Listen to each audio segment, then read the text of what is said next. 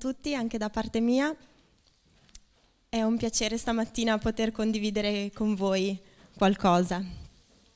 Voi sapete che io insegno alle scuole elementari e quest'anno insegno ai bambini piccoli, a quelli di prima e seconda. E una delle cose più belle di quest'età è proprio il fatto che si meravigliano per le piccole cose. E uno dei momenti più speciali, più particolari, è proprio quando i piccoli capiscono di aver, avuto, di aver capito come funziona il codice, quindi capiscono per la prima volta e realizzano di riuscire a leggere. E, um, ho avuto il privilegio di vivere questo momento qualche anno fa con la mia nipotina, di essere lì quando lei ha realizzato che in fondo aveva letto la, la sua prima parola. Ed è incredibile la meraviglia negli occhi, l'espressione che, di felicità, di soddisfazione e la consapevolezza di aver raggiunto qualcosa di importante, di aver fatto un passo che gli apre un mondo, che è il mondo della lettura. E, ehm, ecco sì, è uno dei momenti più speciali per i docenti e di essere lì in quel momento, di cogliere quando i bambini realizzano questo. E ovviamente si può essere stupiti e meravigliati non solo in positivo, ma anche in negativo. A volte ci si meraviglia di un comportamento di qualcuno, non, magari ci si aspetta una certa cosa da qualcuno e si comporta in modo completamente diverso, magari negativo, e, e rimaniamo stupiti, sbalorditi. E anche Dio può essere sbalordito, può essere scioccato, ma, o anche meravigliato in positivo. Ma che cosa meraviglia il Dio della Genesi 1, della creazione. Lui ha creato tutto. Che cosa può meravigliarlo? Nella Bibbia troviamo due cose che meravigliano e stupiscono Gesù. Leggiamo in Marco 6.1. La prima cosa che meraviglia Gesù è la mancanza di fede, l'incredulità. Poi uscì di là e venne nella sua patria. E i suoi discepoli lo seguirono. E, venuto il sabato, si mise ad insegnare nella sinagoga. E molti, udendolo, dicevano, Da dove vengono a costui queste cose? E che sapienza è mai questa che gli è data?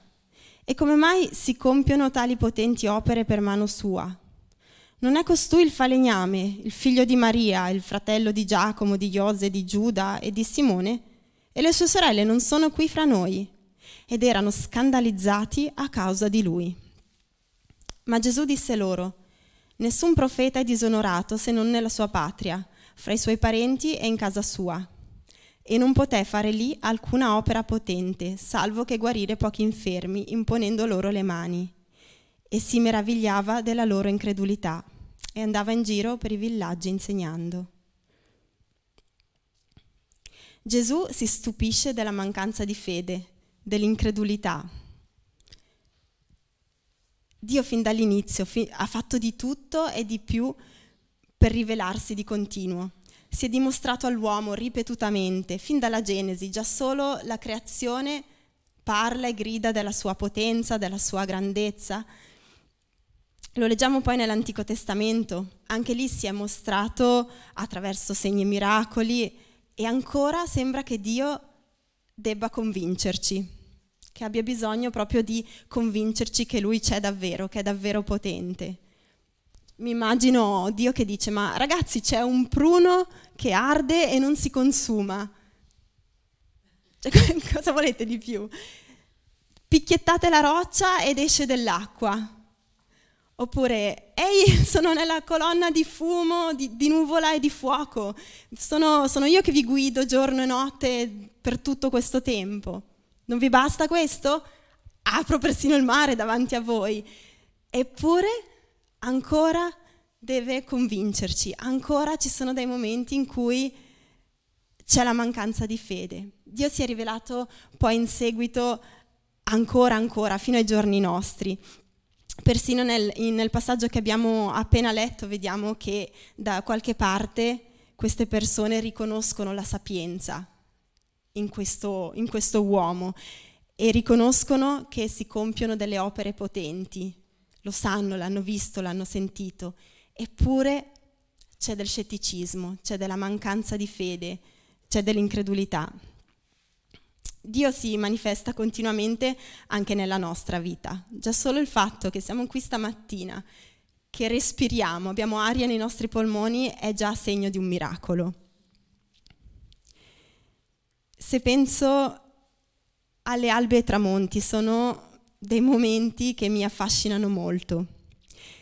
Mi affascina sempre guardare il cielo al mattino e alla sera e credo anche di essere in buona compagnia soprattutto in questo periodo autunnale, invernale, dove ci sono le albe e i tramonti più spettacolari, ecco che i social si riempiono di fotografie. C'è una, una bella alba, nel giro di due ore ci sono mille fotografie postate da tutti i punti di vista, da tutti i, punti, tutti i paesi del Ticino. E quando guardo a uno di questi momenti di transizione tra giorno e notte, penso a questo penso al fatto che non è soltanto eh, un compito che Dio ha due volte al giorno. 7-10 e ora dipingo una bella alba, via, bom, fatto. 16.45, 17 è l'ora del tramonto, dipingo un bel tramonto e via, anche questa è fatta, per oggi sono a posto. Ma penso al fatto che ogni minuto di ogni giorno da qualche parte nel mondo c'è un'alba, un tramonto. E quindi è come se Dio dipingesse continuamente albe e tramonti, senza sosta. E sono meravigliata dal fatto che già questa è dimostrazione di creatività, di generosità, di fedeltà, di impegno costante che ha Dio nei nostri confronti. E mi dico, a volte è vero, faccio fatica a fidarmi, ma però non sono incredula, credo a Dio e credo a quello che, che Lui dice. E penso che possiamo trovarci d'accordo in questo e penso che allora questo fatto dell'incredulità ci riguarda poco. Pu- eppure riflettendo su questo tema mi sono, mi sono, detta che forse non sono tanto diversa da, da queste persone che mancavano di fede.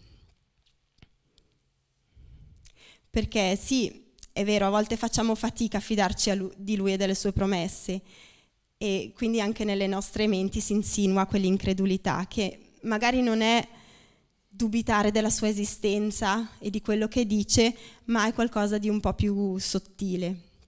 E allora vorrei vedere insieme a voi le caratteristiche dell'incredulità.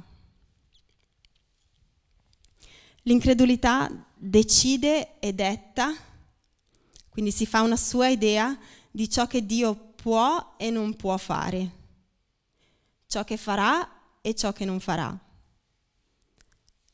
e come lo farà. Quindi è come se mettesse dei limiti a Dio. E io qui ci casco in pieno. A volte ho la mia idea di quello che lui può fare, ma magari sì, ci credo che lo può fare, ma già mi aspetto che non lo farà nella mia vita. O dubito che lo farà, oppure chissà, mi chiedo se davvero lo farà oppure no. E quindi sono io che gli metto dei limiti. Un'altra caratteristica dell'incredulità è che trova il suo metodo per fare ciò che spetterebbe a Dio. E qui mi veniva in mente la, la moglie di Abramo che al tardarsi della promessa ha trovato il suo metodo per dare una discendenza al marito. E a volte facciamo così anche noi, troviamo il nostro metodo e ci sostituiamo a quello che spetterebbe a Dio di fare. Una terza caratteristica è che tende a guardare dentro di sé invece di guardare verso l'alto. Quindi rimane in una prospettiva limitata, cerca soluzioni con le proprie sole forze e con il proprio solo intelletto. Non vuol dire che non dobbiamo metterci la nostra intelligenza, la nostra strategia o le nostre forze, ma non deve essere solo quello. E quando invece ci aggrappiamo solo a noi stessi, guardiamo solo a noi stessi, questo ci rivela una punta di orgoglio. E non fa piacere a nessuno sentirselo dire, magari ci si offende pure, ma ritengo che sia fondamentale è importante guardare allo stato del nostro cuore regolarmente e lasciare che Dio ci riveli quei punti in cui eh, possiamo migliorare, quei punti che, ci, che si mettono tra noi e Lui. E l'incredulità porta dei frutti. Se lasciamo che l'incredulità si insinua in noi e mette radici, ecco che, che porta dei frutti. Alimenta lo scetticismo, quindi i dubbi aumentano, la sfiducia aumenta e ostacola la preghiera, perché tanto non funziona, oppure perché tanto so già che Dio farà o non farà una certa cosa, oppure ho già un piano B nel caso in cui Dio non, non opererà. E nutre lo spirito critico. In pratica la mia incredulità dice che ho una visione della realtà migliore di quella che ha Dio. Ouch! Sostiene che la mia visione della realtà è migliore di quella che ha Dio. A volte magari non ci rendiamo conto, ma lo facciamo. E dà la preminenza alle nostre supposizioni, alle nostre congetture e lascia spazio alle nostre paure. L'incredulità, la mancanza di fede può sembrare innocua, ma in realtà fa grandi danni. Riprendiamo nel verso 5, se puoi riportarmi alla seconda immagine. Verso 5. E non poté fare lì alcuna opera potente, salvo che guarire pochi infermi imponendo loro le mani.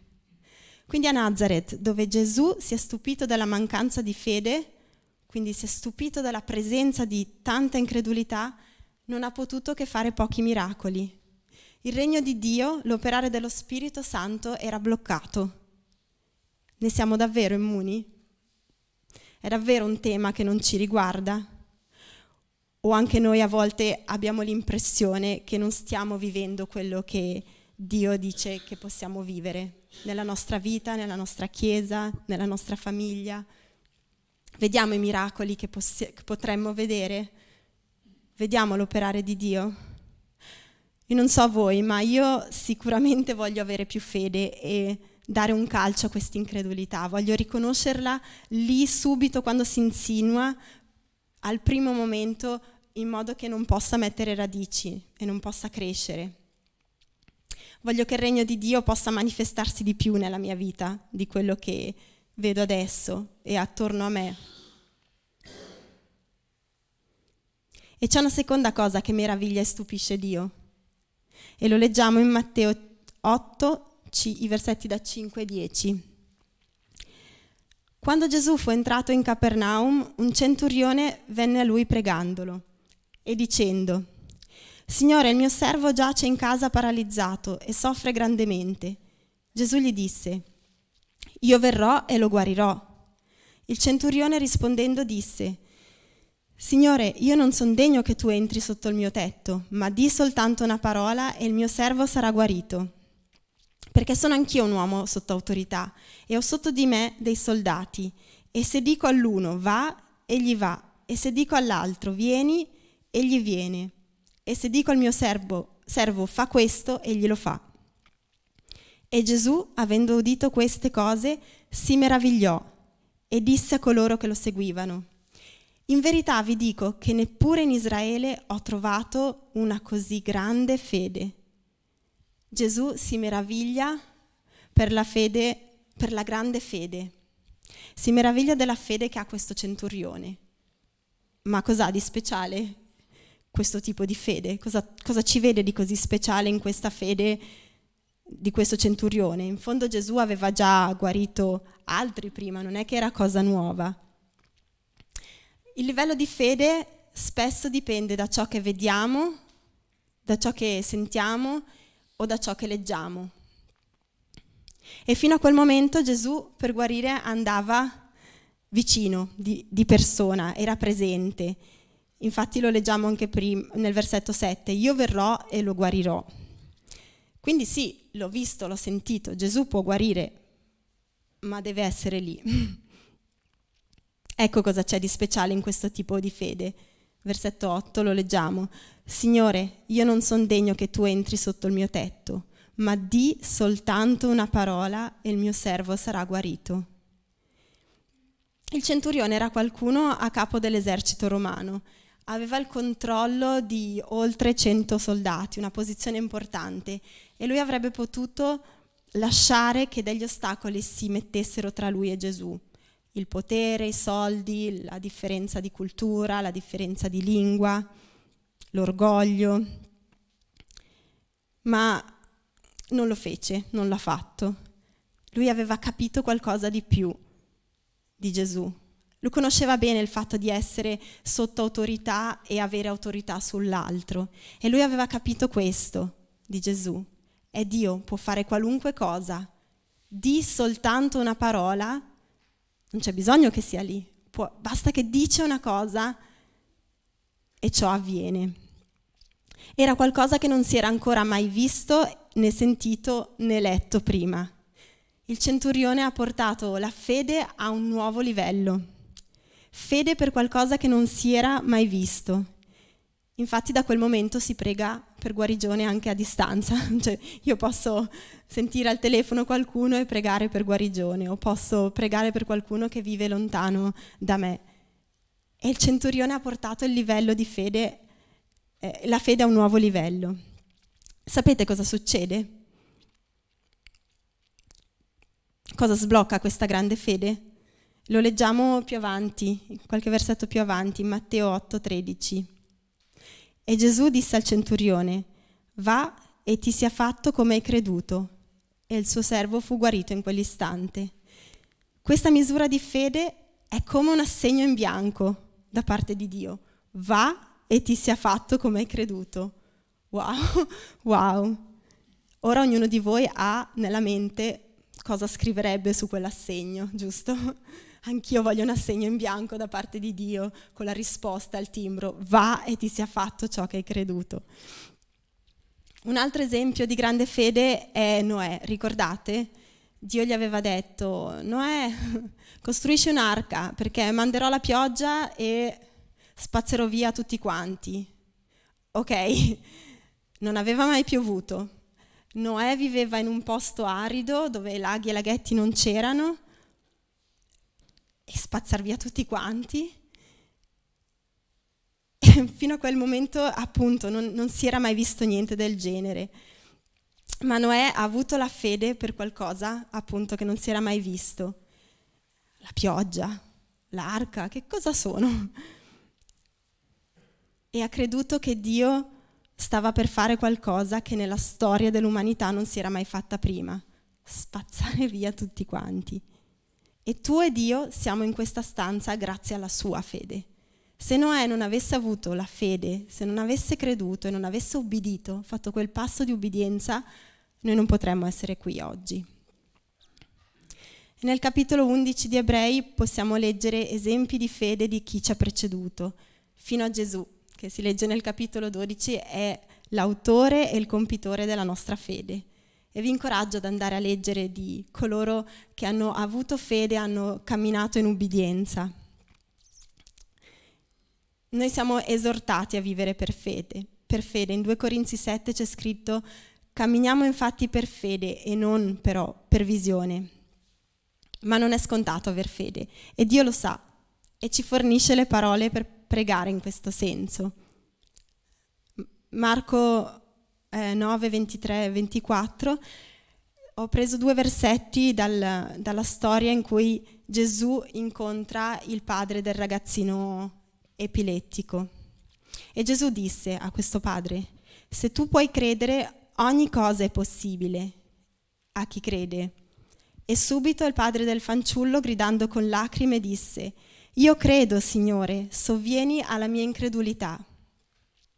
A volte io mi trovo nella, nella stessa situazione di questo padre. Io credo che Gesù può fare miracoli, io credo che Gesù può operare, può cambiare i cuori, può guarire, può smuovere montagne, eppure da qualche parte sento che dubito, che c'è qualcosa che mi, che mi frena, ma lo farà davvero?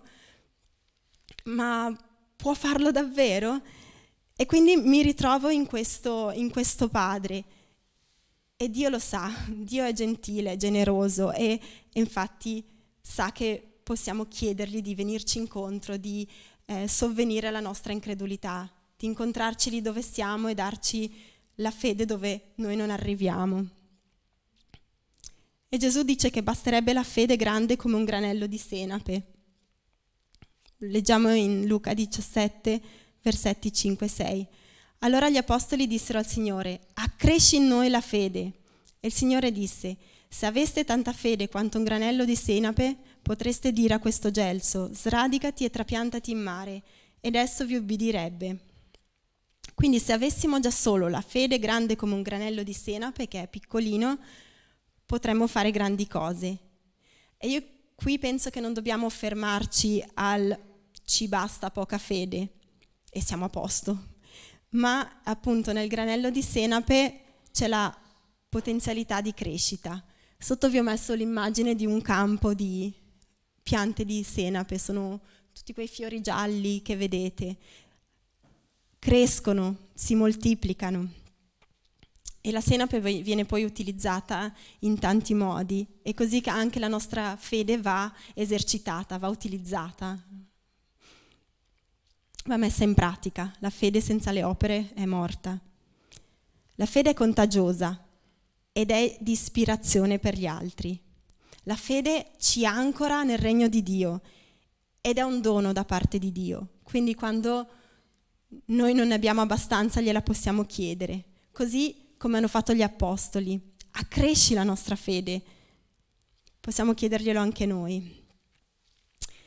Per concludere, abbiamo visto il danno che procura l'incredulità, quindi impedisce il regno di Dio, blocca il suo operare, e abbiamo visto i benefici della fede, quindi ciò che la fede sblocca. Apre nuovi orizzonti, va e fa e ti sia fatto come hai creduto, quindi un assegno in bianco da parte di Dio. In Ebrei 11.1 lo conoscete bene questo versetto, or la fede è certezza di cose che si sperano e dimostrazione di cose che non si vedono. La fede a un nuovo livello, per qualcosa che ancora non si vede, per qualcosa che ancora non si è visto. Dove possiamo portare la fede ad un nuovo livello nella nostra vita? Dove abbiamo bisogno di questo tipo di fede nella nostra famiglia, nella nostra vita, nella nostra chiesa? In quali situazioni?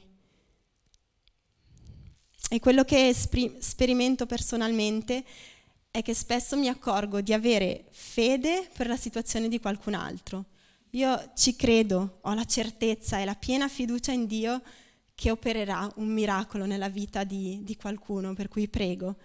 E poi quando si tratta delle mie situazioni, beh, lì la mia fede vacilla un po' di più fa un po' più fatica, faccio un po' più fatica a fidarmi, devo essere onesta, non so se succede anche a voi.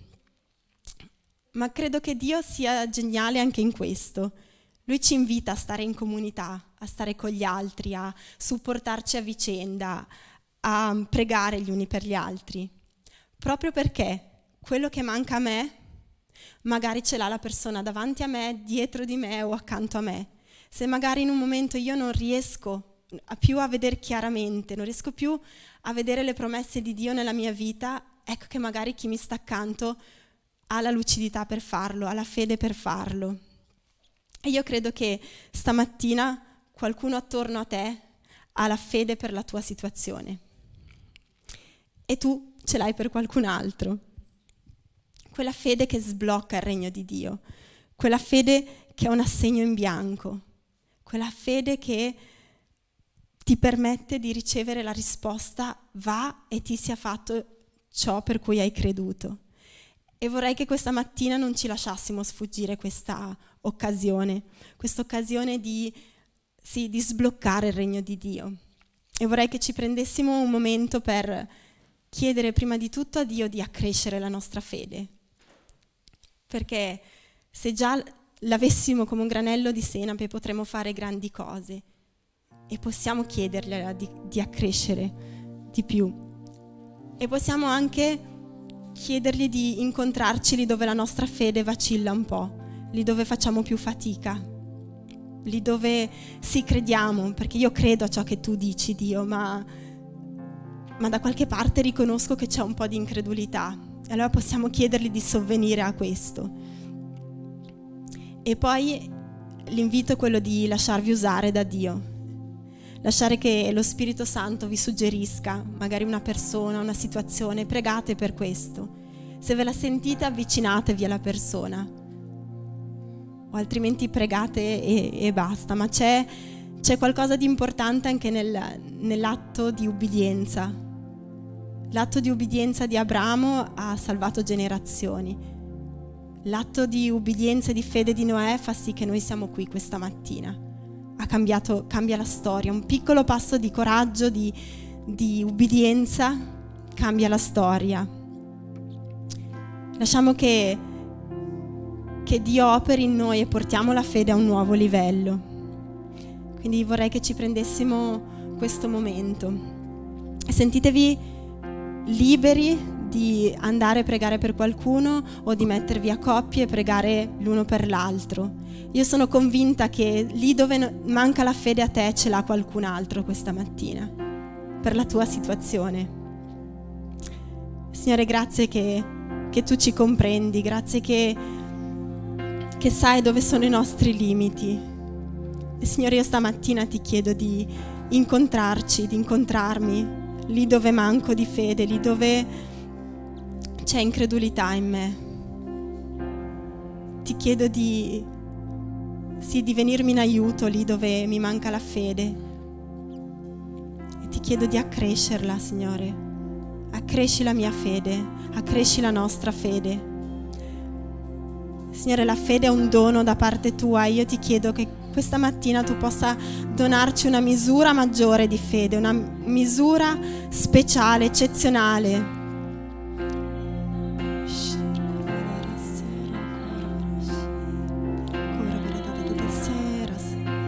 Signore, grazie che, che tu sei grande, grazie che le tue promesse sono sì e amen, grazie che non ci lasci lì dove siamo. Signore, ti chiedo di aiutarci anche ad avere il coraggio di fare un passo di fede già solo per andare a pregare per qualcuno. Signore, parlaci, magari è solo una parola di incoraggiamento che hai per qualcuno.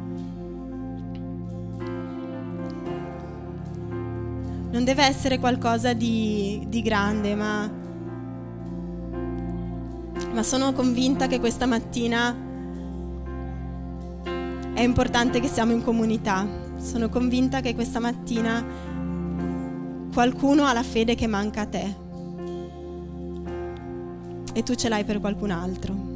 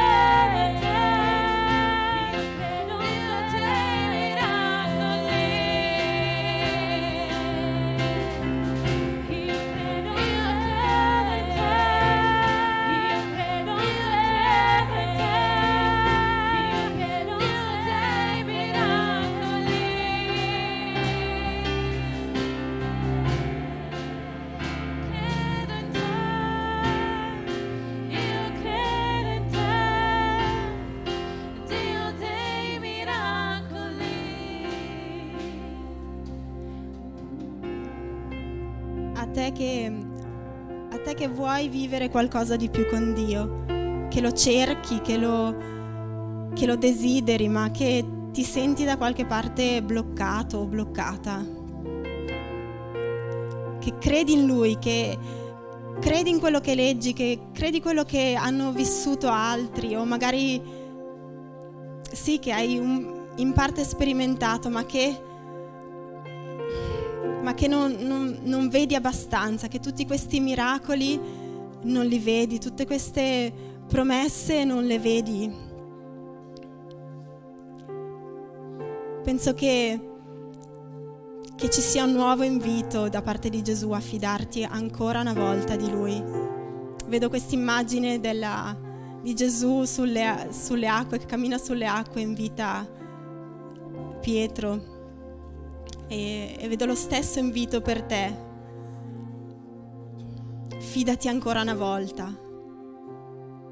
Perché può sembrare strano adesso, può sembrare qualcosa di, sì, di una frase fatta, ma, ma Dio non delude. Chi mette la sua speranza nell'Eterno non sarà deluso. E questa è la promessa per te stamattina.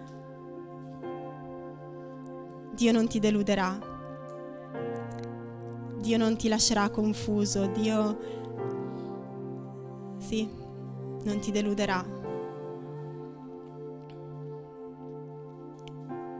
accetta questo, questo invito personale per te, perché è davvero il Dio dei miracoli, è davvero Dio che, che può operare in modo grande. E se non hai la, la, fede a sufficienza, se stamattina vi sentite di non avere fede a sufficienza, non scoraggiatevi lì, Gesù sovviene alla, alla nostra incredulità. Lui è fedele anche in questo. La fede è un dono e anche in questo è geniale. Dipendiamo da Lui anche in questo.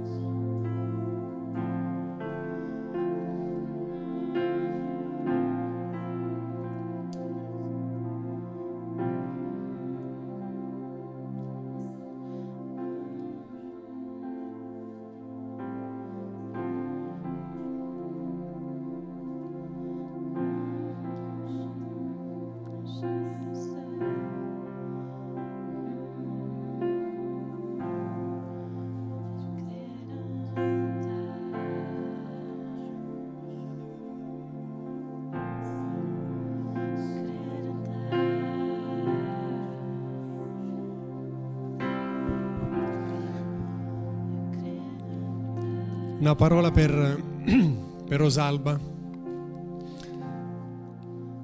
Ti sforzi di prendere la mia veste, dice il Signore, ma io ti tengo per mano. E alle volte tu hai paura di lasciare e hai paura che qualcosa vada perso. Ma sappi che se tu lasci la mia veste, sono io che ti tengo per la mano e io la mia mano non la lascio.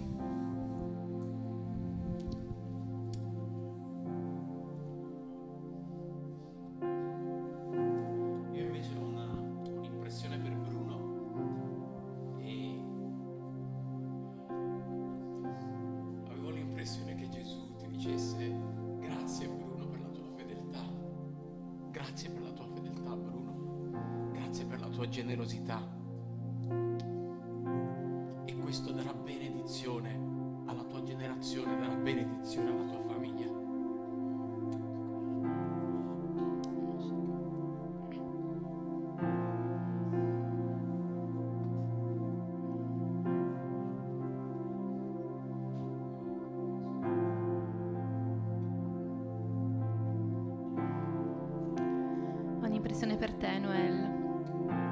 Il Signore ti dice di continuare a chiedere ogni giorno, di non stancarti mai, di portare quello che, che ti sta a cuore a Lui e che Lui ha grandi cose per te. Ti darà, ti darà voce per raccontare le grandi cose che Lui farà per te.